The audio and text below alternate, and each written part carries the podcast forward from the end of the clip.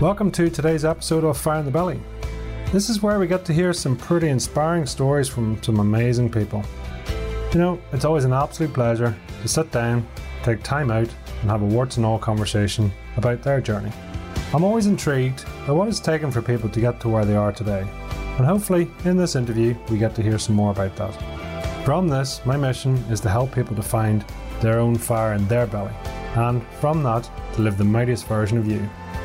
So, without further ado, sit back, relax, and enjoy today's guest. Success is a process, not an event.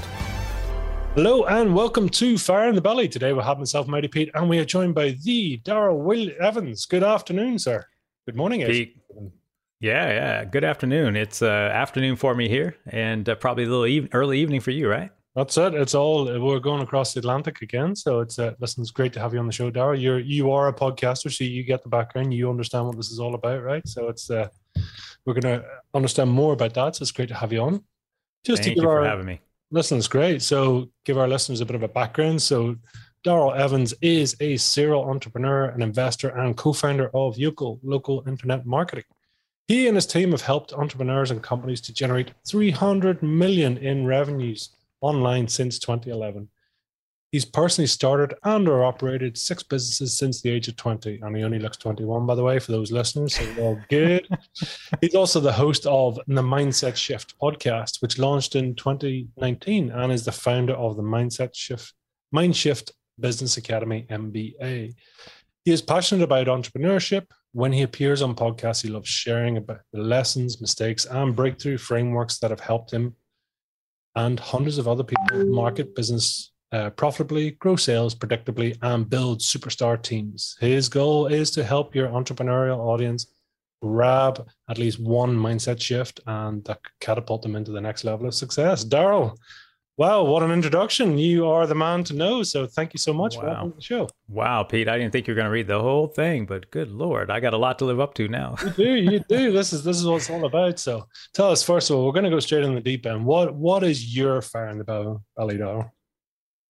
You know, my fan, my fire in the belly is kind of maybe a bit esoteric, and that is just to really, as I meet people and throughout this life journey, I, I've wanted to make sure that I've in some way, shape, or form left them better than they were when we met. And that's not to say they're all a, a mess when we meet, but I'd like for them to say that, man, that guy Daryl, he's all right, dude. You know, that's it's as simple. It's a low bar to set, but I think it sets the tone for how I want to show up in the world and how I want to interact with people and treat people fairly with, you know, equality and and empathy and and really just uh, share this uh, human experience that we're all a part of. So, what's your superpower then? You know?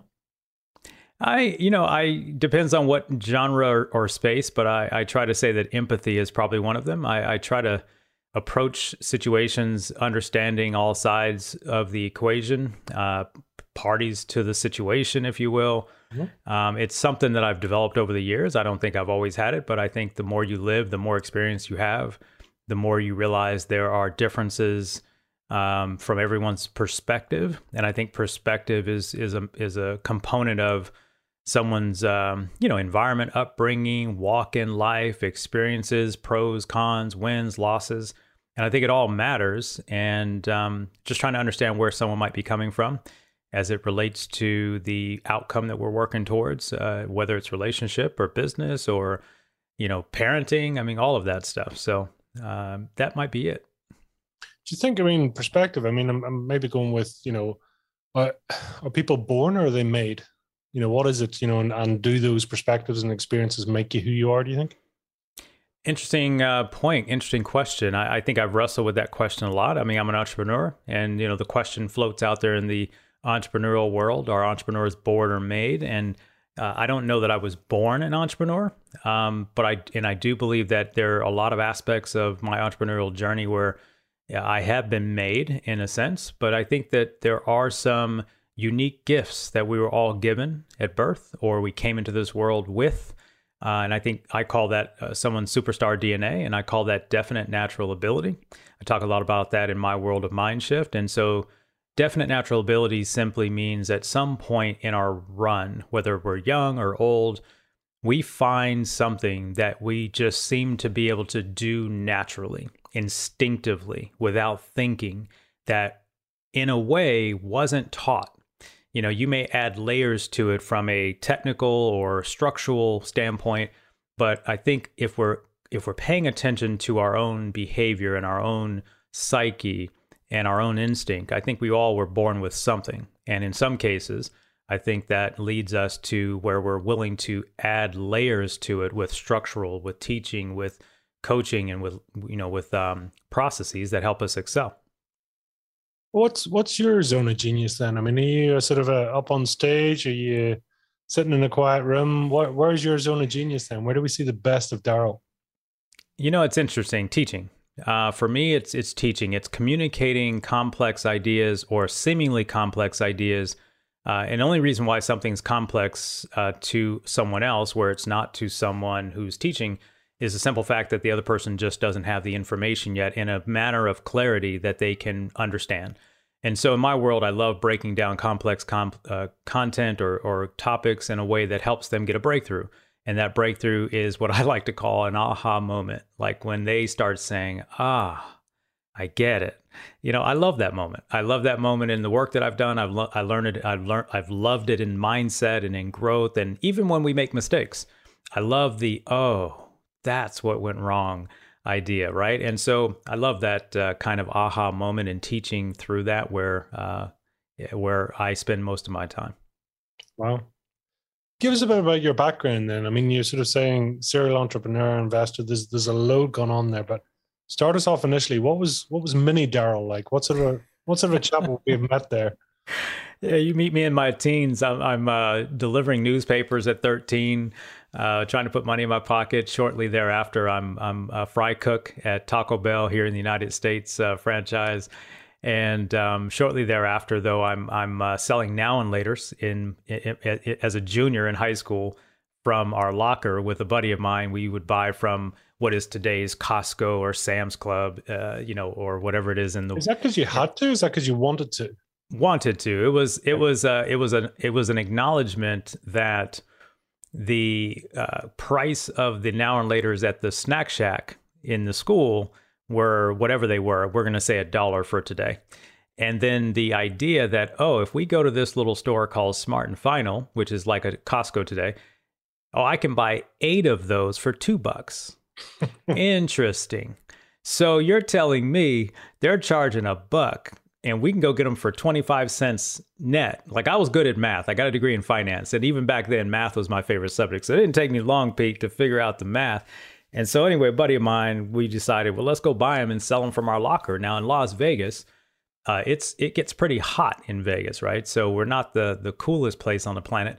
So selling candy bars, you know, that would melt, that's not going to work, you know. So it became a.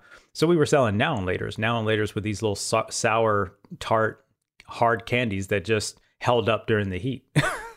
so you've one, you found something with that sort of ideal sort of twenty percent cost to to you know sort of retail. That's perfect. That's great. You've got a product that doesn't isn't affected by the environment. You can stock them up. They're small enough and all the rest. So you you've kind of identified a really niche product and you've got a, a willing audience, right? Yeah, I mean, it was everyone. You know, I, I really don't remember how much money we made. I don't even know if that was the key. But we would take the the now and later's to school, and obviously tell someone we had them at the locker. And so if they wanted them on break, they'd come by. And I don't even remember what we charged, but that was that was just a little you know, I, I, love what Jim Rohn says, and he's I heard it years, many years later, but um, he said, you know, profits are better than wages, and so that was one of those things. Now, I didn't become an entrepreneur at 16 or 17. I mean, I did start my first business when I was 20 when I was in college, but that's who I was. I was, you know, at that same time, I'm working at Taco Bell and, and I'm a fry cook. And soon, sooner or later, uh, they gave me keys to a restaurant. So I became a general manager. Uh, not planned, by the way, but I guess I've always believed in showing up and doing the best work you could. So it's a concept I call prosper where you're planted. And so, you know, they started seeing some things in me. And before you know it, I decided my sports career was not going to continue after high school, which I played baseball and football. I knew it wasn't going to continue after high school. And so I decided to stay home and go to school and uh, ended up taking the promotion. And that was uh, another great opportunity and journey for me over the next seven years. Uh, so from 20 to 20, maybe 19, 20 to 26. Um, But along that time, that same time, the entrepreneurial thing was pulling at me. So I had started a business in college, um, also retail, if you will. Started selling sportswear, hats, shirts, t-shirts, the, the, whole bit, out of the trunk of my car at uh, at a local swap meet. You you like to sell stuff out of weird places. you, you picked up on that, huh, Pete? yeah, now I sell it weird on the internet. You know, that's another weird place too. You know? So now everything is on the internet. So it's I love this. I mean, it's I mean, uh, you know, people sort of sometimes shy away from the likes of the franchise stuff, you know, but at the same time, it's an it's an amazing structure, isn't it? It's it's sort of and there's a blueprint to follow, and that I do think that is quite a useful thing for anyone to understand business principles and scale, right? I think you, you know, Pete, I reflect back on my years at Taco Bell and I would say that there are so many I, have said this on other shows I learned more about the function, the operation, the structure, the process, the systems, the accountability, the development of team members, the uh, ability to empower others to do the work, to delegate.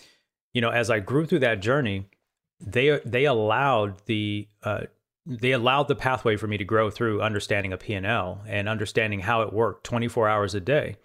And I was responsible for it 24 hours a day. I remember getting a phone call or I had to have a phone call at 7 7:30 in the morning and I had reporting. I had to report on daily numbers on 3 to 6 tan, 3 to 6 key items and I don't remember exactly what those KPIs were now.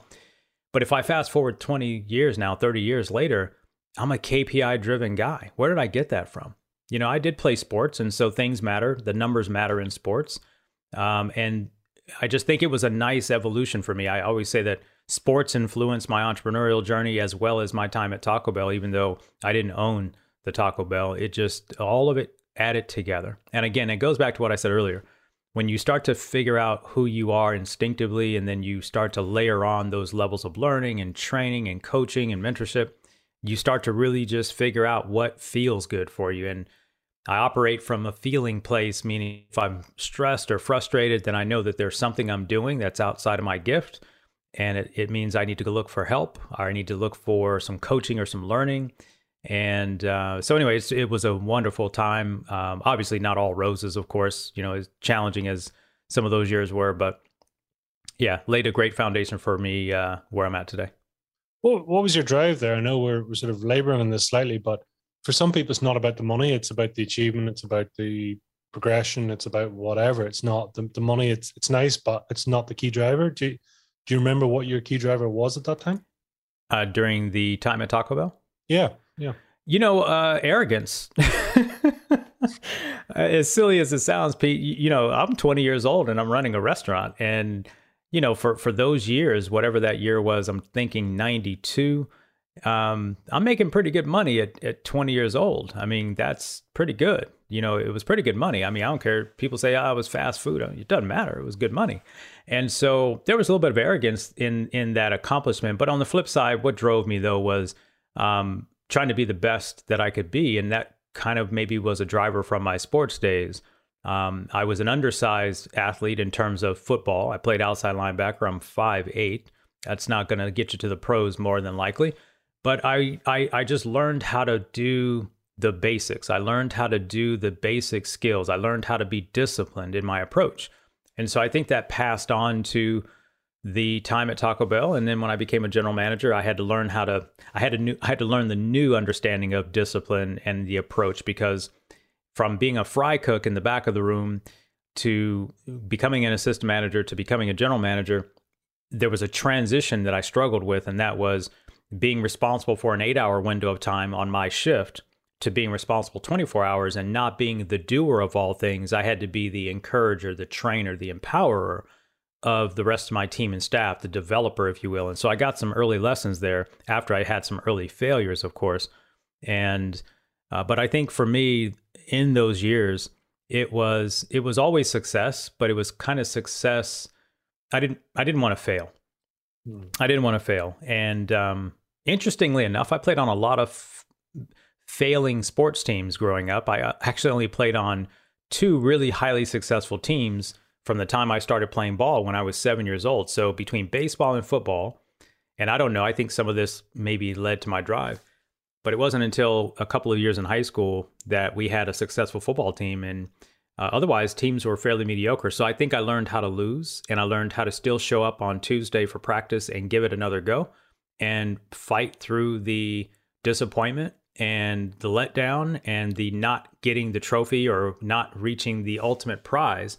And I think it as an entrepreneur, we're always in that evolution of wins and losses. Like we always have them. To think uh, otherwise is naive. We never, as an entrepreneur, get a chance to just be comfortable um, at any given time because the business has thousands of things happening all at the same time, and any one of them uh, can go wrong and often is wrong. There's never usually a time when when everything is 100% right. Mm.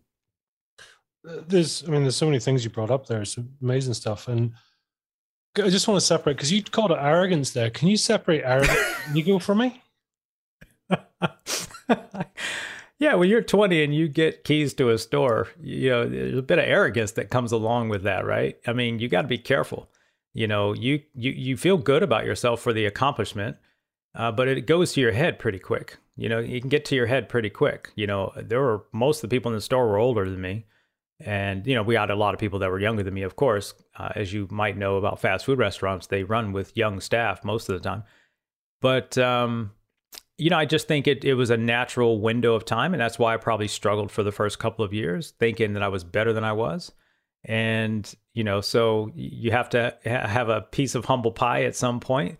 Uh, and i believe that it was you know and i've said this other times as well my, my district manager at the time who was my direct supervisor she gave me a lot of grace. Uh, she was patient with me. She coached me and counseled me gave me room to fail but at the same time didn't let me fail my way out of the world right? And there was a day i i can't remember the day and how far into the the run it was but I remember a conversation when I think it finally clicked, and and she she said some things, and and and from that point forward, I think it was a shift for me. You know, using the word mind shift, which is my brand now. But um, yeah, I, I was arrogant. I'm not going to be foolish about that. I was arrogant outside the restaurant too, in other areas of my life that caused me some hardships. So I think when you have early success when you're young, it, you got to be super careful with what it does to your mind. And uh, because it can it can make you act in some ways that are just not congruent with who you think you are or what you really want the world to know of you. But neither of those are who you are. That's that's I mean it's interesting there. You're what you want the world to think you are. Mm-hmm. You know, and and even who you think you are. It's like, but that is that not different to who you actually are? I don't think. Uh, yeah, I think uh, you become more. You you figure out more about who you actually are as you grow. And I think, you know, that started really becoming clear to me in my 30s mm-hmm. as far as really understanding, like, you know, you start asking that big life question, like, why am I here? Right. When you start asking that question, I don't know that I'm asking that in my early 20s. Right. You know, I'm here. I'm, here. you know, you could, you tell yourself all kind of things when you're succeeding in, in a, in a particular arena and you're not as worried so much about that sort of why I'm here, not so much um, you know, from an esoteric or life vision standpoint, I really started getting serious about that in my early 30s. But um, but now I think there's always this aspect that people want to be seen on the outside by uh, others. Uh, and I think it's one of the challenges of, especially today now with social media, we all want, um, it's just one of those core life needs, right? We all want uh, affirmation and we all want um, others to think highly of us. And i think i think deeply that's something that all of us want. Um, the question is is what are you willing to do to get it? And what are you um, who are you being dishonest to in your in your quest for that applause right? What are you doing in in in that? And so sometimes you do things and you go a little further than you'd like to go and then you hopefully have that um, that real back moment when you, when you haven't hopefully destroyed your life. Uh, Will Smith, as a recent example, we, we we can think back just a little short while ago how Will Smith, who's had as much character and charisma and charm and publicly uh, poise, lose it, and he had he had a, a moment and he lost it, and uh, not to. Uh, go back and revisit that and judge it. We all were witnesses of it to extent, whether you saw it live on the show or you saw the replay.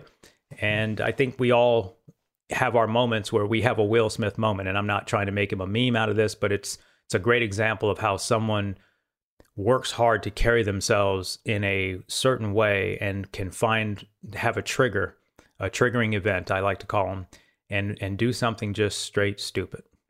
And I've had multiple moments where, as much as I've wanted to carry myself in a certain way, uh, have a trigger or a triggering event, and and uh, you know, and and you have to deal with those consequences.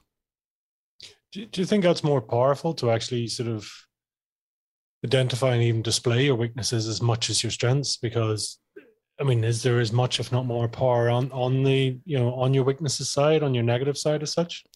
I'm a big believer in transparency of, of your negative ideas. I don't know that I would, I'd say that today as a 52 year old, more so than I probably thought about it in my 20s and even maybe in my 30s. You know, I've, I've, uh, I've recently in the last several years, especially since having the podcast, been very open about some of the challenges of my life and some of the reasons why I've pivoted and the way I've done things and how I've had to get focused. And, um, but I think it's every individual's thought process and decision on how they want to show up. And sometimes there's just a ton of fear of judgment, fear of ridicule. Um, and that's one of those things where I've, I've grown through a level of maturity where if you don't like me at my worst, then there's no, you will never, you know, be around me at my best. Um, and that's been really evident in my entrepreneurial journey as, as you make decisions as an entrepreneur to say no to some things and say yes to other things. And some of those no things are I'm not going to that party or I'm not hanging out with this crew anymore or those kind of things you, you start to have friction right? Because now people think well you know you're an entrepreneur so now what are you better than us now because you you know and it's, no it's like i'm focused on these outcomes i'm focused on these goals. And so anyway there's a lot of lot of things that happen in that um in that in that realm. But as far as weaknesses i absolutely believe there's there's so much in in, in weakness and and in fail, failure or setback. I like to say setback and breakdowns as opposed to failures because failure is simply only when you just quit on the thing that you're trying to do. Mm. When you know, as people talk about, you know, their darkest hour is their brightest moment, right? You almost have to go to that break point. I mean, do you, has that been the case for you, and do you believe that is the case for many? I never suggest that you. I'd never suggest that you purposely cause a breakdown in your life. I, I would, I would tell you. Um, I, I would never want someone to just purposefully cause turmoil and uh, emotional heartache and not only pain personally, but pain to others in your actions in order to find a lesson. However, it just seems like the longer I live, the more I recognize that if we're moving forward, we are going to inevitably stumble. And we are inevitably going to end up in a place where we are going to learn the most from some of our biggest mistakes. And, you know, here there's a saying that says, you know, your mess is your message. And I I just wish it wasn't the case. I wish we didn't have to make a mess, but I just don't know that the universe and God had that set out, right? I think there's something to be said from uh, us having to stumble and fall. Uh, there's a book that I read, and, and it says that a just man falls seven times but gets back up. So I wonder if if that is true. That means we're we're going to have to have some failure. We're going to have to have some setbacks, and we're going to have to eat some dirt. And um, unfortunately, figure out well, how did I end up here? That's one of my favorite phrases, and not because I love to be in bad situations, but if we're able to ask the question, "How did I get here?" Mm. and let's say that place is a place you don't want to be, that question can begin the path of discovery at least in my world, um, to find answers to what did I do to get here. And I have this one saying, Pete, that, and, and really it was a hard lesson for me because a lot of times we blame, we point fingers, we like to look at external reasons why we might be there in a negative situation, let's say. And often, and this was what was told me, and it had to, it took a minute for me to process it all and let it sink in, but it was so true. And he said, whenever your life was messed up, you were there. whenever your life was messed up, you were there. So, well, this person hurt me or stole from me or robbed from me or did me wrong. But you were there, right? And it took me a while to really grasp the understanding of that. And it goes back to earlier decisions in our in our journey, whatever led to that place where they were in our world, our ability or inability to see the signs, And so it's like really coming back to own that responsibility for all things in our life. And not a lot of us want to take ownership to that. And so it's been a hard responsibility to what I call leadership and growth mentality to really figure out what role did I play, even if I'm quote unquote the victim or quote unquote the person who was wronged. What role did I play to end up in that space where I was with those people or person or whatever the thing is that didn't go right? What role did I play? And back it all up to that. And so I've, I've, it's a hard conversation, but leaders understand that it's the truth. Like you have a responsibility to leading yourself into that place where things didn't go well. And um, I face this all the time. I mean, I wish I could say I wasn't an active participant in this, Pete, but that's the, the truth of the matter, right? When you're trying to do things, you're, you're pushing, you're in relationships, you're in partnerships, you're in uh, arrangements, contracts. Everybody else has an agenda. And the question is, is how can you figure out if, if yours aligns with theirs? And sometimes you can't tell, and sometimes you could have told you you could tell, but you ignored the the sign. Going through that process, I mean, what, what have you learned about yourself? Hmm. I've learned that I really give people the benefit of the doubt probably far longer than I should. And I know that uh, some of your listeners may resonate with that. I, I am just this eternal optimist that people are going to do the right thing. And and I'm not sure I'm ever going to change that, Pete. I'm not going to change my internal belief holistically that people are likely going to do the right thing. The vast majority of people are going to do the right thing. And so so that's probably one thing I've learned in in all of my um, is I, I give people the benefit of the doubt and and sometimes it, it, it burns me. It, I end up end up on the burn side of it. But again, that's me uh, almost contradicting what I said earlier, which is being mindful of how did I end up in that space because I give the benefit of the doubt. Sometimes I trust a little bit more. I, I'm, I'm a little bit less uh, attuned to the signs, and um, you know I've had to uh, adjust as time has gone on. But uh, what it has done, Pete, though, is made me a better decision maker in the sense of saying no. Uh, where a lot of entrepreneurs and leaders, we say yes to a lot of things. We we we look at opportunity. We're opportunists, and in a lot of cases, I've become more sensitive to uh, opportunity costs and realizing that um, I guess the best way to say it is I have a kind of a newer decision model, and it's kind of like hell yes or no. And the distinction is hell yes. And it, it's like you can't say yes to all things. So there's good opportunities, but is it a hell yes opportunity? Well, I'm sorry if hell is cuss word for your show. I apologize. Um, but that's kind of how I start to run things uh, out because I get a lot of requests, not because I'm some mega superstar, but you know, when you own a business and you're called an investor and you've done a few things and you got a podcast like you have, lots of requests come through. And so the question now is is this a hell yes or is it just a a medium yes because my calendar only has so many hours on it just like we all have right so there's some protection of that decision process but that's sort of you know, maybe one of the things I've learned and how I've maybe adapted uh, to where I'm at now. Uh, what what sort of stage did you get to saying that that decision, you know, that decision gate, you know, and like enough of trying to do everything, enough of trying to say yes to everyone, enough of trying to please everyone, saying now's the time, let's do this for Daryl. The hell with everyone else.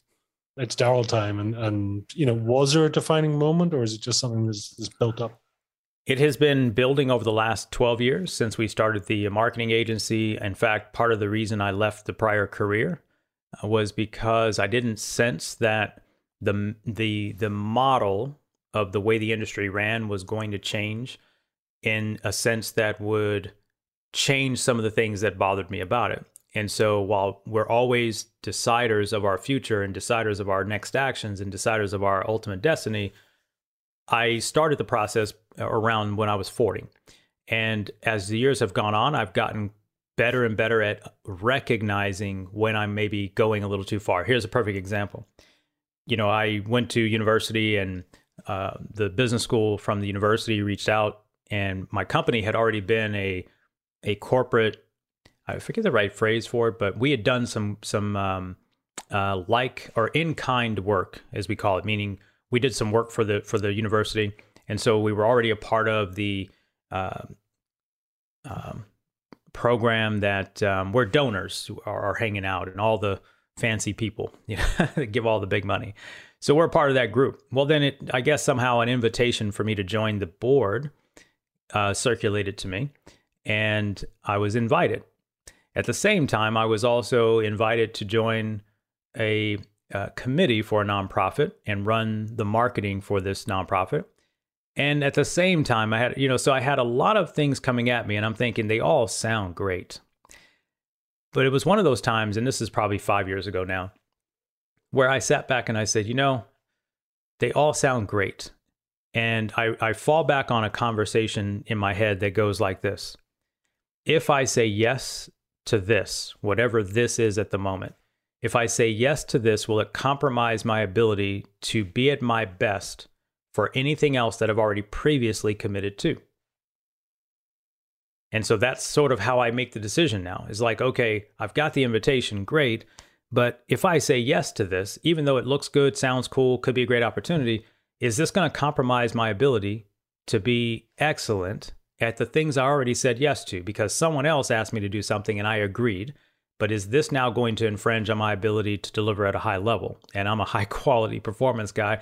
Anybody who hangs around me long enough knows I, I just, I'll work until it's, I'll work until it meets the, you know, I just don't satisfy, I'm not satisfied if it, if it's anything in my world comes out low quality. So, and I lose my sleep over it. Well, that's how I started making decisions. So, in turning down opportunities sometimes today, the answer is simply no, because it will compromise my ability to deliver on the commitments I've already made. And that became the filter. And that had to do with me sitting on the board, which I'm now a chair of, of a charity, not the same ones we're talking about. Uh, but a, a, good friend of mine is the executive director of, of, a, of a nonprofit, does great work. I support the work, I believe in the work. But when he asked me to join the board, I had to say no. Fast forward two years later, I'm on the board. Fast forward two and a half years later, I'm the the, the chair of the board. so you know, so it's just being mindful of where are you able to show up, and so it. But I think Pete, it comes down to what is your decision framework, and um, is there a leveraged way for you to deliver without compromising your your yourself and and your commitments? And so I think a lot of us you know, we all talk about burnout. You know, we talk about being overwhelmed, and I'm very mindful of that state. And so when I start to feel it, then uh, it's time to to lighten up on some of the commitments. What's some of your non-negotiables? Personal time in the morning, two hours ish. Uh, what does that look like? Uh, generally speaking, I wake up. So I, I I wake up without an alarm clock. I decided to do that. That was also a non-negotiable for me. I just got tired of it. Um, I decided that my mornings and my days would operate in certain windows. And so one of them is wake up without an alarm clock, whatever that means. It happens to be that your body figures it out. And so I tend to wake up 5.30 to 6 in the morning most days. Um, every now and then I'll force myself to sleep in if I've had a long week uh, on a Saturday. And for the first two hours, email and no, no one else's inputs are, are allowed to come into my world, meaning I'm not allowed. There's no way someone's email, phone call, text message, email inbox on social media, no one gets input in my world for two hours. It's just the way it works. My team knows that if there is an emergency, and there's a small definition of an emergency in my world, right? So that's the other side of it, right? What defines an emergency? so, so, and the reality is there just aren't any. Like, there just really aren't any um, that can't wait two hours. And so that personal time is me meditating, uh, reading a good book or reading something, listening to a podcast, listening to some information, sometimes just doing nothing but thinking and writing ideas down, thinking through a problem that I need to solve, and just letting ideas flow. Sometimes it's sitting on the on the backyard just drinking a cup of coffee and listening to the birds and the palm trees. It, it's my time, and exercise is another part of that. Stretching and making sure my body is is in optimal shape. And so that's one of the non-negotiables that I've built into my life. Another one is not taking meetings after 3 p.m. in the afternoon for me ever. Just doesn't happen. Now, people say, well, so when do you take meetings? Well, I take meetings from 9 a.m. till 3 p.m. And that means there are days when I'm back to back to back to back to back with sometimes no white space. I like to call a calendar the white space. And I'll be I'll choose to do that on Tuesday, Wednesday, and Thursday. Another sort of non-negotiable is no big big commitment decision meetings on Mondays and Fridays, generally speaking. So it's just those kind of things, right? Those are the what do you want your life to look like? What do you want your business to look like? I don't think enough people put into perspective the fact that they control it all, right? You just say yes and you say no, but you decide. I'm a big believer in deciding. And so when I transitioned from my prior business into the company we run now, it, it was a decision of what did I want my life to look like and then what kind of business will serve that, right? Because the life part matters. The business, anybody can, I mean, I hate to say it, but business is not that complicated. I mean, it is, but it isn't. It's as complicated as you choose to make it, right? It is. It is. I mean, it you know literally. I mean, I left a business when I was successful. I left the business, and it was because I just couldn't. I, I made a decision about what I want my life to look like, and that business model didn't work. Mm. It just didn't work for me at that point. I was making good. I was making great money. I was doing fine. I was, you know, I made a conscious decision over about twelve to eighteen months. What do I want to do from here? And you know and so i think that's something that a lot of us have control over that we just don't stop sometimes and think some people would never have walked away from the money i walked away from in that in, in that scenario to start all over from scratch to build something else that was actually harder to be quite honest to build something harder and to go back and start from scratch why would you do that well because my life plan mattered more than the business period what mattered to me in my personal life my family life, my time life, my spiritual life, my it mattered more than the money. Some people, they chase the money and they let their life fall apart at other other places and I just got crystal clear when I was 35, working with a business coach, had a great coach. We're still friends to this day. We talk a couple times a year. And once he had me do that work, like from that point forward, nothing's changed in how I think about what I want things to look like and and the and and it's not by the way had nothing to do with how much money I wanted to make right none of the work had anything to do with how much money how successful quote unquote it was like what do you want your life to look like design that let's design that uh, one of the hardest pieces to that pete was writing the eulogy or writing what writing the words of what my top 10 people would say if i had died so uh, at your funeral so the 10 closest people, what would they say about you? What do you want them to say about you? Doing that work, oh boy, you want to talk about some tissues needed. Um, and when you start writing that down, it isn't, well, he was worth X millions. You know, it wasn't, he owned 200. It wasn't, none of that.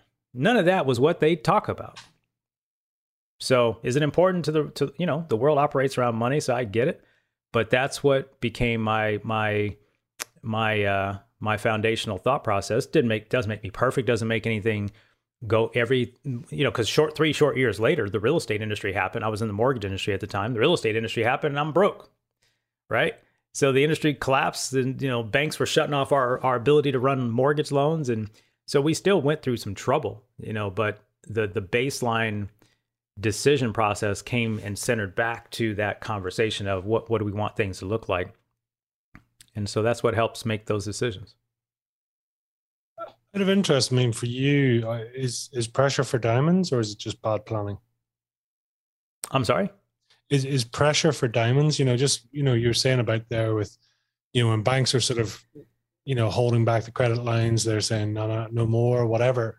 Some people excel in those moments of pressure, backs against the wall. Suddenly, you see them come out fighting and, and all the rest. Other people, it's just it's just bad planning. We shouldn't be here in the first place. And, and you know, where, where would you yeah. yourself? You know, I think it. Um, I, I think it's both. I think there's two two sides to that coin, and I don't think either are right. I think uh, I think those of us who understand that pressure uh, is there and, and circumstances happen, whether they're in or out of your control, are there to teach you how to adapt, right? We're adaptable.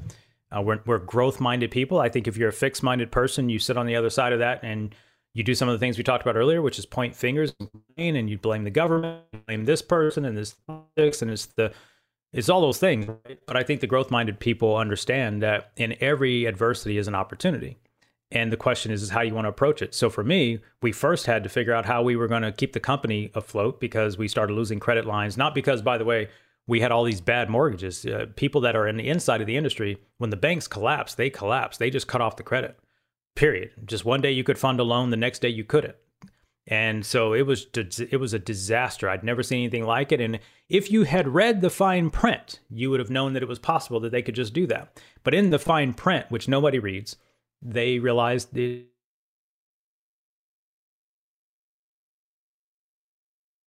and reduce your credit lines for no other reason other than they decided to. And so we got, you know, as, as a, oh, did I break up for a second? We but we're okay. We're back. I apologize. Yeah, so we learned the hard way, and so but back to your question, it's during that time of adversity, trial, pivoting, uh, you really find out what your capabilities are to handle the trouble of today with the goal and outcome of still being successful in the thing that you're working on.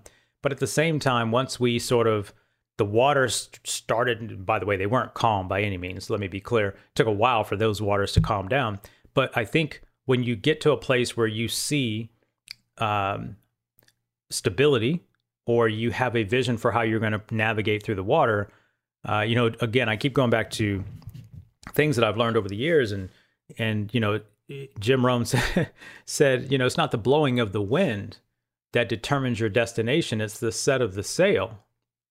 And so when the winds blow, they blow on all of us. Like not anyone in the in the world was was immune to that whole situation or the recent thing that we had called this pandemic or what's happening right now in the world called inflation all of us are going through it in some way, shape, or form. So the winds blow on all of us. The question is, is what do we want to do and how are we going to navigate the sail during the wind? And I think sometimes we wait too long to change the sail, right? I was going this way. Now the wind's blowing and I'm going this way. Oh, let me change the sail because I don't really want to go over there. So I think that's what I become tuned to. So in that window of time, I was able to sit back and say, okay, the sail's going a different direction than I thought we were going to go what do I want to do now to change the sail? And Pete, I say this very candidly today, but let me tell you, it was a very rough 18 months. Let me be clear. Uh, I'm saying it with crystal clear, easy conversation today, but that is not how it transpired. That is not. Um, there was a lot of self talk in there. There was a lot of work I had to do. I had to do a lot of, you know, internal coaching, external coaching, getting feedback from friends, uh, one of the most impactful things I think was ever said to me uh, was a friend of mine who was passing through town, and we just ended up in a random conversation, and and she said something that just was like still stuck to me this day, and so you run across those things where you have to. Um, I think vision for the future is is what guides me, and and I'm kind of one of those guys. You know, sure, what happened happened back there. Where we are today is where we are today. Cool but okay, now where am I going from here? I call this part of my mind shift method, which is okay, let's make peace with where we are today. Let's accept the facts for the facts, whatever those facts are. Don't matter how they happen. Like, let's see how fast we can just get past the blaming and past the, well, the so and so or whoever.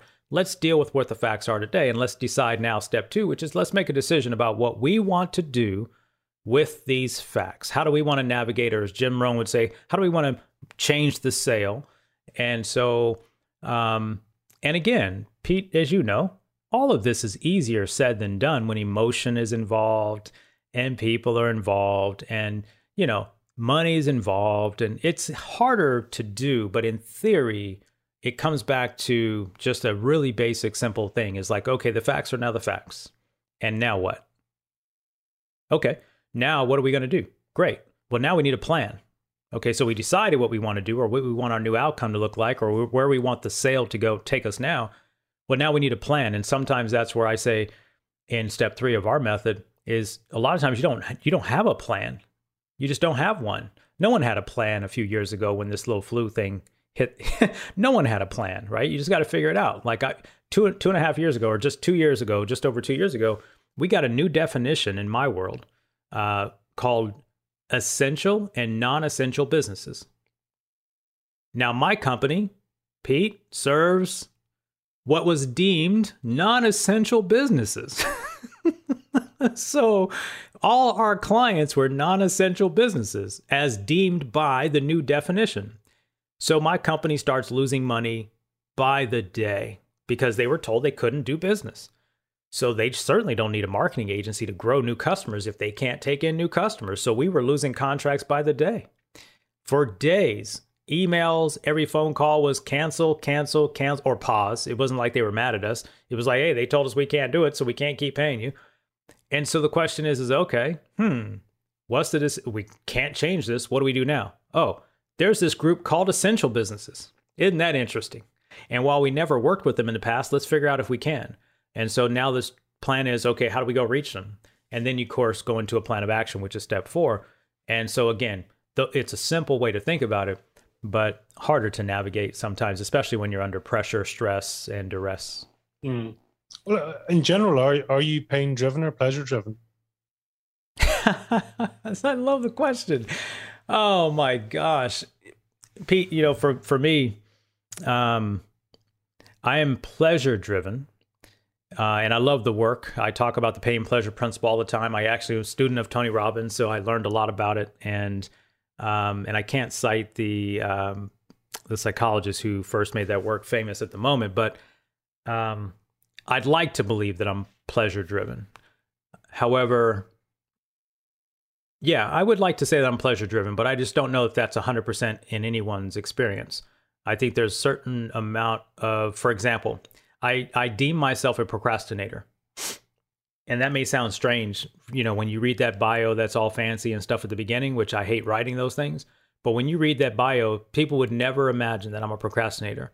And all through school, when I was growing up, all through school, all through college, and still to this day, there is something about a deadline that makes me perform. If you give me nine months on a project, I will punt it. If, if I have 60 days on a project, I will punt it. Going to tell you right now, I'm working on a campaign with some of my team, and we have something coming up for June, I think it's June 2nd, a class that I'm teaching. Uh, it's a part of our coaching program. I haven't written a deck yet. It's May 9th. I got just short of a month. Pete, I'm going to tell you right now, that deck probably won't get written until the last week of the month. And it's just how I operate, it's how my brain works, right? Someone else that I know needs 90 days to prepare that same two hour presentation. And for, so I just, it's not right or wrong. And I don't know if that's pain or my comfort zone. Um, but in, in the example, um, I've learned some things. I've learned some of my best lessons in some of my worst pain, but I don't think I would want to sign up for pain like that ever again. And uh, to, to to get to the lesson, I, I just would prefer to go down the pleasure path. But I just think that's not the way it was designed when we came mm. here. So we kind of call it the, like it's, it's like the arsonist firefighter. It's like you you set the building on fire, and yeah, deadline. I had ninety days I left it nine hours before. Panic, panic, panic. I I hit my zone of genius. Amazing things come out because I've no time for anything else. And then they sort of go, Yeah, look what I did. Isn't it amazing? And you're yeah. like, so you're the firefighters, like, yeah, but you also set fire to the building in the first place. So we're not. I lit it. I turned it up. I, I lit the match. my friend, my my friend, and she's a business coach, and she actually coaches around the area of procrastination with high level people. And she said to me on my show, if I'm not mistaken, she said, Don't let anyone try to crucify you because you're a procrastinator. She goes, Have you ever done poor quality work by waiting until the last minute? And I said, Not that I know of. She goes, Have you ever failed to deliver on your promise because you waited till whatever that point was? She drilled me on six questions as a coach, and she and I, I, I my, all my answers led her to say, then that's how you're wired and don't let anyone else try to make you because you know i get the whole you know if if you're not you know my better half, my she we have to be somewhere 30 hour 30 minutes early or we're late. And I'm just fine getting there on time. like I'm just fine and you know, I'll, I'll be Pete, the one who lets the occasional traffic cause us to be five minutes late, you know, but she, we just have a different accord. And, you know, she said, everyone who tells you that, and, and I've had business partners, the same thing, you know, I, I get ridiculed, you know, because I'm kind of the on time guy. But so I, I've just, I am who I am. And, uh, you know, because I have the DNA of putting out quality work, I just seem to work under that kind of, you know, I don't call it pressure even. It doesn't feel like pressure to me. That's the thing. It just seems like my brain flows when I know it's got to be done by a, a, certain time. I don't know if that makes a lot of sense, but I'm sure there's other people on the planet that kind of work like me. I don't know. No, it's uh, I get it. I mean, do you, do, do you do you know yourself? Do you like yourself? Do you love yourself? Where where are you at with yourself? Yeah, yeah, it's funny. I I love myself, except that I'm always critical of um I'm always critical that I don't know what it is, and this is something I struggle with sometimes. And is could I have done more? Could I have done better? And no one's mad either. You know, no one's even upset. No one's even saying I did. It's just me, the internal self dialogue of of driving, and sometimes I got to be super careful because that driving can come across to other folks as, and I was told this in in a program that I was in and uh, acknowledged it and wrote it down and, and literally said I needed to work on it. To others, she says, it comes across, um, and I'm trying to think of the exact words she told me, but but but her words meant something to me. She was a trusted person, and she had observed me in settings, and she says it, it, it can come across rude, it can come across demanding, even though my intentions were anything of the sort. And so the feedback, I can't remember exactly the feedback, but it was one of those things where I'm also very open to when other people have observed and they have positive feedback, negative feedback, critical feedback, um, just feedback corrective that says, hey, have you, have you considered? I love when someone says, have you considered? And that's been one of my favorite coaching phrases, which is not to tell someone they're doing something wrong, but have they considered the possibility of doing it a different way? Or have they considered the possibility that the way it came across was this. And it's helped me be a better coach. It's helped me be a better leader. Um, by no means, again, I'm always working on me. Like I feel like I've been working on me for 30 years, and I'll probably do that until I leave uh, this place uh, because it's, I never think I've got it right. Have you considered what you're capable of? um, if I if I understand the question or if I understand the context of it, I am I'm not the person who's always trying to shoot for the moon anymore. Mm-hmm. Um, you might have deducted that from, you know, I own a company today that could we do a 100 million? Yeah, we could. Do I want to? I don't know. If we if we get the right ingredients in place, would I want to go for it? Possibly. Um, so so I there was a time in my 20s and 30s when I was always the guy who wanted to shoot for the moon. Boom, boom, boom, go, go, go. But also in doing so, also found myself out of balance at times, which have led to this last 10, 12 year discovery and realizing that um, what is it all for? What does it mean? What does it mean? Like, what actually matters? Like ultimately, that's the question. Those are the questions that I started sitting with, and so, um, so yeah, I think it's changed my perspective a little bit. But uh, what am I capable of? Yeah, I'm capable of a lot. I've done a lot, and I'm sure I'm capable of a lot more. I just don't know if I identify um, certain targets as it relates to my capabilities. I think for me, um, capability for me is is how can I be a better leader to the team that supports our company? How can I create pathways that give them excitement to show up every day? How can I be in genuine relationship with my family, my friends, be good in in a few areas that I serve in the community? Those capacities think are the things that I think about. Um, I'm not saying I don't have other things I want to accomplish as an entrepreneur. I do. As an investor, I do. Um, but I just don't I don't know. I, I just don't. I don't know if I think about some of those things that I used to think about as much as I used to, and I just kind of, you know, re I refocused, and it does seem to open up other opportunities, of course. But, um, yeah. I mean, I thought about it. I mean, you you have to self talk yourself into that you're capable of doing something. Otherwise, you just don't do things for 30 years. Like being an entrepreneur for 30 years, I don't take that for granted. It's been hard. It's been good. It's been it's been good, bad, and ugly all at the same time. I wouldn't have traded it for the world, and I wouldn't trade it for the next 30 to 40, 50 years, however long I, I get the opportunity to keep doing it. It's it's funny earlier you talked about the procrastination, and um, you know sometimes and there's a good expression always, you know, good good uncle of mine always uses saying sometimes your weakness is your strength, and that's what makes you stronger when you realize the things you're weak at. You know, you talk about procrastination, but yet people would maybe say that's that's a foreign word. I wouldn't associate that with Daryl. Is it, but is that because we know ourselves better? Does that make sense? I, I think so. I mean, I I'm perfectly fine in it. I, I don't let any if anybody says it's a weakness to me, I just first of all, no one really says it anymore. But you know, I've heard it a few times, and and I hear it every now and then. But you know, I think our weaknesses can um, catapult us to our greatest strengths if if we are able to find um, comfort in who we are uniquely right? I mean i think i've i don't try to be anybody else but me. And so if someone's giving me feedback that maybe my weakness is not you know uh, you know, another g- great example of this whole understanding who you are is when I do speeches and, you know, I don't typically do going back to that whole PDF deck thing. I don't do decks the way people do decks. I don't like decks. I don't like doing PDFs and PowerPoints and all this other stuff.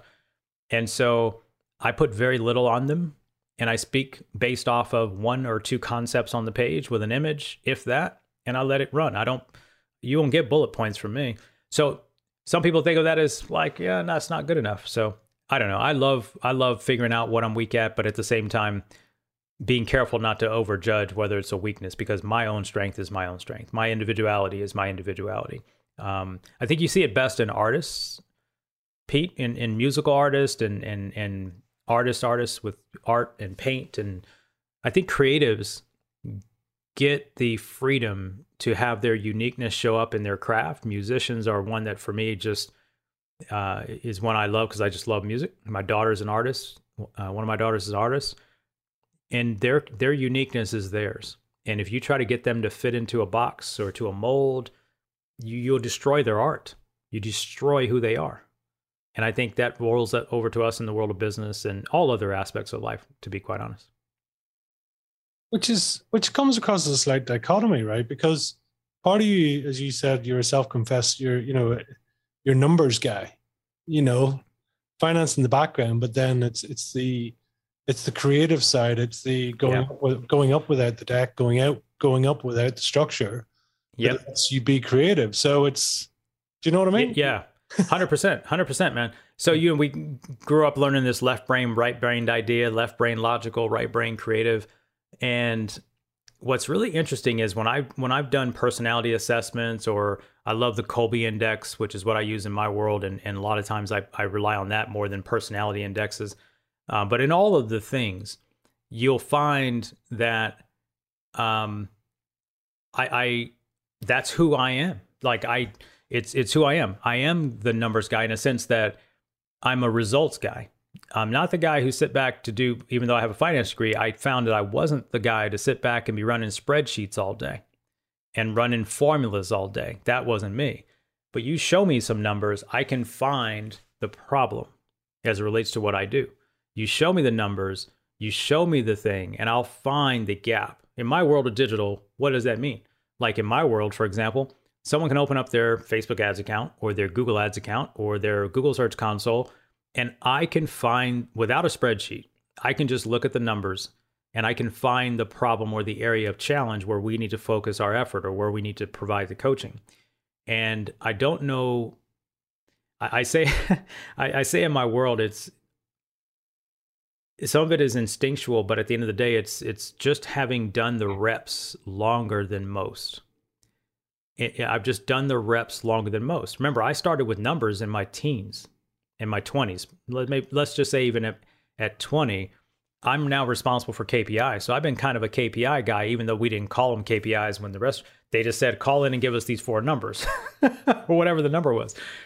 Um, and that meant I was being held to account on those items. Well, then those numbers, they didn't get there just because the report printed it.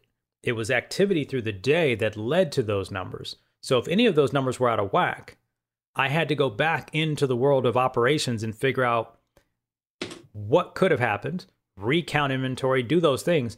So it was always a refinement process around the numbers, but it led to the activity, which is interesting because I kind of think about the work that we do and, and the work that I do, both as a coach and as an agency owner.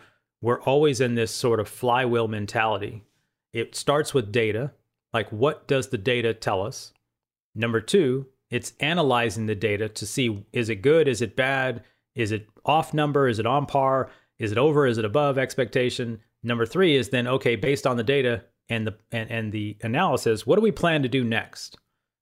and then we go into an execution cycle and then that process it just continues. It's a flywheel if you will. That's how we get our clients results in the world of marketing and, and, and digital growth and sales. That's how we do things in the world of personal development. That's how we do things in the world of growth. It's not it's not anything i created.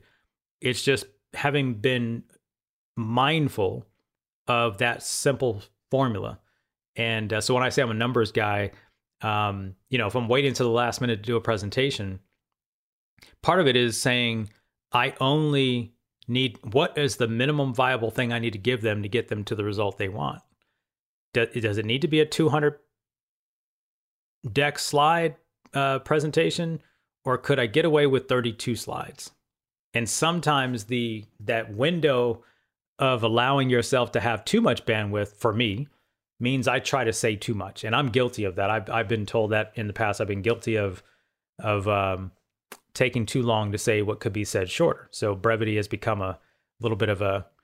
Uh, it's been something I've been working on the last couple of years. So uh, I don't know if that answers the question all the way through, but um, no, it's always it is interesting the way we sort of, as you said, it's I don't know what's bringing to mind is sort of the ikigai process. You know, there's certain things we're passionate about, but then there's also certain things we're good at. I mean, if you're good at the numbers and you understand the numbers to the point of almost teaching, as you said earlier, but then you sort of mix that with a passion that you can kind of go, I don't, I know I've got the numbers as a fallback, or I know that's the baseline, but actually I can create from a different place, which is which is powerful. I think it, it shows a lot of um, quite quite a, an evoluted way of thinking, you know, which because it also because your language changes as you talk. You know, you have a mixture of kinesthetic and visual language, and that's that's the one thing that throws me slightly. You know, as well. So it's almost like there's there's two brains at work. It's a problem.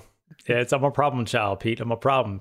I, I identify as a an audio kinesthetic. I, I that's how I identify. Um, and I'm very fascinated by the work in NLP and, and understanding how to have human communication and nonverbal communication and I spend a lot of time working with people that are from all different sorts of ways that they like to process information. And the for me, I I I do bounce around in in that re- regard, but I do identify as kind of an audio kinesthetic. Um, I I think audiobooks when they came out, they saved my life. Like I love books and but just the time to sit down and read them sometimes just didn't you know so putting an audiobook in and i had to actually question whether or not i was picking up as much from the audiobook as i would when i read the book. And i wondered you know and they stay they seem to say that um, that you do. And so um, but that's that's how i resonate that's how i identify I identify as an audio kinesthetic. Mm. put my hands on it let's let's do it. When you when you feature pace it's it's visual language i've noticed. And i'm wondering is that is are you sort of on the visualization side, the imagination side, is is that a bit of a strength for you? I, I am. I yeah. I mean, I think if you're going to succeed, I think if you're going to have levels of success, especially in business, you have to be able to see things other people can't see. Mm. And I think that part of my brain, uh, right now, I'm, I'm working through some things in, in our world as an agency with what has happened now since the uh, the pandemic and the the sort of springboard of a conversation that I've been having for 12 years with businesses, but now today it's more pressing. It's more of an emergency now for clients to get their businesses online for from an acquisition standpoint, a visibility standpoint. And so, you know, you get locked down and that changes your perspective. But at the same time, our industry is facing probably the most rapid growth of new competitors coming into the space. And my company has been around for 12 years and we all know what happens with companies who've been good for a while who get too complacent. Like we can talk about a few of those names. You probably know, right? You get washed up like you weren't even there to begin with, mm-hmm. right? And so I started questioning some things a few years ago, even before the pandemic. And that is the just the whole idea of what the agency business model is to the consumer, to to our small business clients, small and mid-sized clients. And so I just began questioning what was wrong with it all. And through conversations with clients and whatnot, um, but yeah, me being able to to envision the direction that we're heading in now, which right now we're going through a restructure, and envisioning where the market's going to go. And so I, I, very much consider myself a visionary in that regard, and being able to see or feel or sense things that are not yet there. Um, I sense from my growing up, I carry a bit of discernment towards uh, aspects of where the future could go and what's happening. I'm not trying to you know, say that cars are going to fly or anything like that, but I think in the areas that which I'm gifted at, I can I can call that certainly one of my um, strengths as a uh, as an entrepreneur and maybe as a leader. And trying to communicate that, I think, is one of the core aspects of being a good leader is being able to communicate your vision in a way that your people understand it, though they're not a visionary.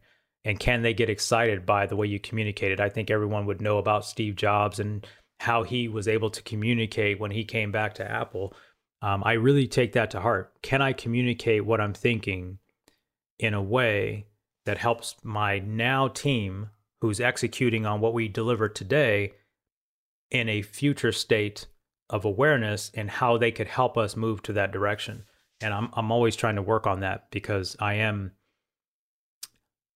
I've been thinking about things for three or four years that you know we are just now starting to to to move towards and I think the pandemic was one of those uh, things that sped that up. So. For, for you, I mean, what's what's your sort of investor profile? Are you more of a gambler or a saver style? You know, what where do you sit? gambler. I mean, no, I mean, I'm just saying. I mean, I have, I don't know. I, yeah, I'm a risk taker for sure. Um, I'm a risk taker, and and it seems like I should maybe be backing off of that a bit. Um, you know, I'm 52 this year. And, but yeah, I mean, there is an aspect of me that is super safe though, uh, Pete. But I think if you, if I had to, if I took a test on it, you're going to find me on the risk taker. I don't like gambling as much as, as the word, I live in Las Vegas, by the way. So, you know, in the sense of, yeah. I don't gamble in Vegas actually. You know, I, I did in my 20s, but you know, maybe early 30s, but I don't gamble anymore uh, in that regard. Like I'm not just trying to take uh, the chance of it all. Like I think of it as strategic. So for me, one of the things we're betting on, if you will, to use the phrase, is a change in the business model of being willing to work with companies that have great growth potential, but who have been burned or less satisfied by the results of other agencies that they'd worked with in the past, but yet they haven't gotten to the result.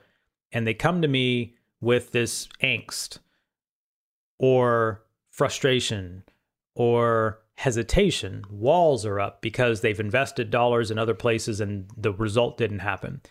And I just began to say, and to your point of gambling, what if we just didn't get paid until the client got the result? And when we got paid, we would get paid more than if they paid us the flat fee on the front end. That's the model that I'm changing we have it, it's so it's one of those things where why would I do that when I'm 12 years in the business? I got proof that we work. I got proof that it works. I've got proof through all the case studies. We've grown companies by what you said in the beginning of the show. Why should I want to even consider that? Like that would be something a rookie would do, like someone who's just getting started. But counterintuitively, I'm going the other way and saying, no, we're gonna we're gonna invite this conversation to the right companies because it helps us do a few things. It helps us scale without dealing with the bandwidth because in my business I'm a human capital business which means I've always got to be recruiting people. And in people come breakdowns in structure and systems it's just a lot to do. What if what if we could take on less clients and make more money actually? But we took on some of the risk. And we're not talking about becoming their partner like structurally by corporate but what if we had skin in the game reduced their friction and resistance to wanting to partner with us and if we were not 100% certain that we could help them we wouldn't even do the deal that's how I began thinking. You know, because in my world, there are, you know, there's no shortage of people globally that finish an online course at the HubSpot Academy or udemy.com or LinkedIn Learning or share a skill. And all of a sudden, they are digital marketing experts. They set up a Facebook account and went through the Facebook Blueprint course. No disrespect to the courses and the material, but the client wants execution and i just don't believe that and they want results they don't they don't they don't even know who to trust and i hear this because we've got so many people that come we get 20000 visitors a, we- uh, a month to our website we generate plenty of leads for me to see what the problem is what people are afraid of what they're concerned with. And so i said well what if we decided to do something counterintuitive? And so that's something one little glimpse of something that we're doing which again visioning vis- envisioning a way for us to separate ourselves from a crowded red ocean marketplace. Uh, blue ocean uh, blue ocean strategy book was huge for me 2004ish 5ish when i read it. Really just gave me some different perspectives on how to separate yourself from the competitors without just constantly beating on the same thing well we've got this many results and we've been doing it this long and blah blah blah yeah, I call them platitudes. Like when you brag about stuff that you're supposed to be good at, you're not, that's not a unique differentiator, mm-hmm. right? Well, we've been in business 12 years. Okay. But we're certified by all the things under HubSpot because we're a HubSpot partner. Okay. You know I mean? All the things, right? We provide great customer service. Okay. Like those are like are those really differentiating factors? And so in the world when things are getting truly commoditized, at least from the consumer standpoint, meaning the business owners and the people that hire us, they see digital marketers everywhere. And the problem is they're actually called 32 different things. And that even makes it worse. What the heck are they? Well, they're copywriters. Well, they're creative writers. Well, they're content marketers. They're video marketers. They're bloggers. They're social media managers. They're social media advertising folks. They're Facebook ad.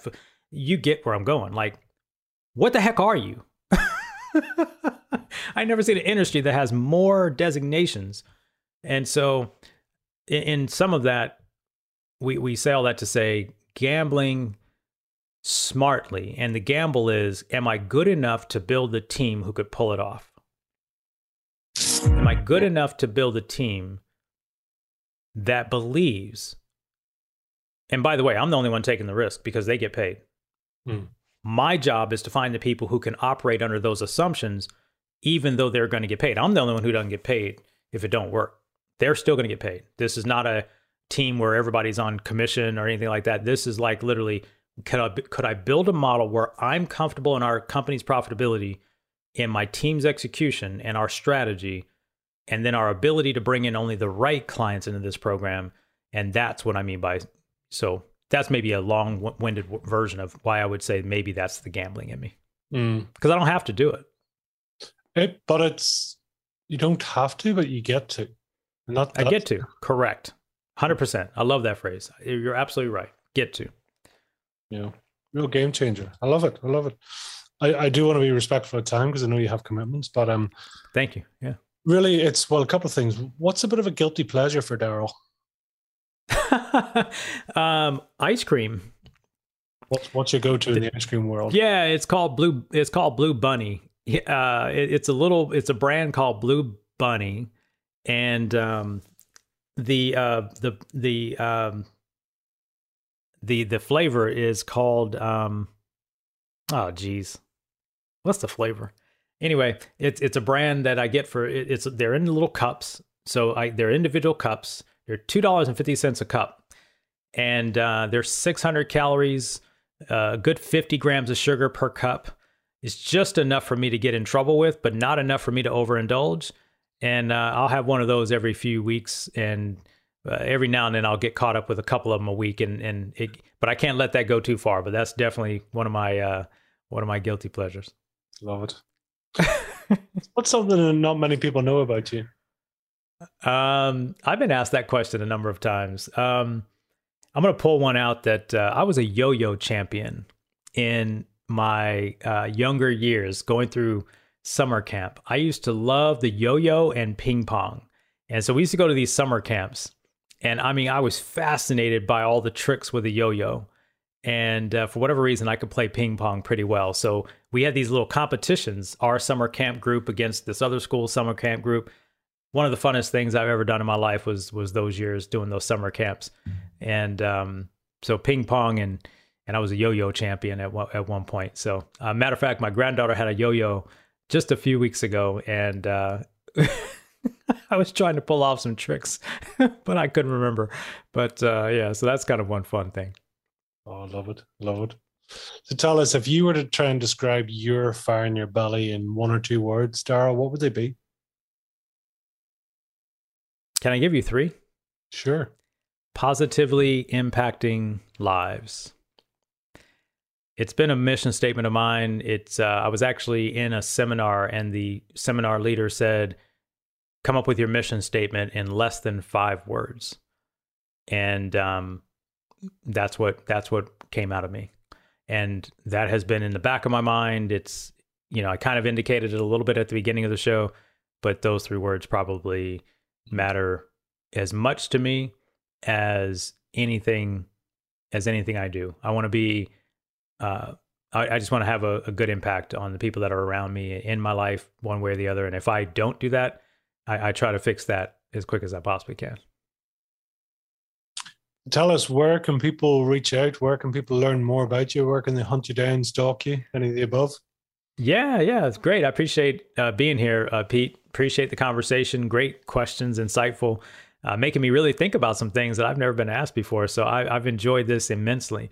Um, but yeah, for for your listeners, if they're listening uh, on the podcast, uh, I have a podcast, as Pete mentioned. It's called the Mind Shift Podcast. So on whatever player that you're listening to Pete's show, uh, just look up the Mind Shift Podcast. That check out a few shows. And if you like our interviews, we have interview shows as well as we have short segments on Mondays um, where I'm teaching a couple of ideas. Uh, be happy to have you listen to our show. And then if you want to connect with me personally, uh, you can find all things Daryl over at darylevans.net. And that'll lead you to the agency or to me coaching or whatever whatever might be of your interest. So, uh, Pete, appreciate you uh, letting me share that, and uh, thank you again for having me on the show. It's a pleasure. Is there a final message you'd like to leave with our listeners today? keep listening to Pete's show because um, he asks some very insightful questions. And from a person who runs a podcast himself, who prides himself on being a good interviewer, I have just met my match. Uh, Pete, you are fantastic. And uh, obviously, there's probably not enough time for me to listen to all your shows. I did listen to a couple leading into our conversation just so I could understand you and your your interview style. Uh, but I can tell that you've got this uh, this spirit of of giving and spirit of um, open sharing, and that was evident in our connection when we first got ready to book this show. So, without being long winded, um, keep listening to Pete's show because he's he's asking great questions that are just not typical, and and uh, I've enjoyed being here, and ho- and hopefully he he's he's pulling out some of the best insights from some of his guests because today I've answered questions I never thought I'd ever answer answer. Awesome. Awesome. Wow, I'm I'm in awe. Thank you. Thank you. that has been an absolute pleasure. I uh, thank you for your time. I thank you for your contribution here and, and really sort of just sharing and being being present with us. So thank you for that. And listen, I wish you the best of luck and hopefully our paths will cross again soon. Likewise, Pete. Thank you again for having me. Thank you. Well, that was another great episode of Fire in the Belly. you know, this really wouldn't be possible without our great guests taking the time to share their personal journeys. And boy boy, sometimes it is personal. It's an absolute pleasure to have that, and then to hear the journeys that people have been on. We've loads more episodes coming up soon, and it's always a pleasure to have guests on. If you do happen to know anyone with true fire in their belly, please reach out to us so we can share their journey, lessons, and successes. So, all that's left to say is have a great day, live with fire in your belly, and be the mightiest version of you.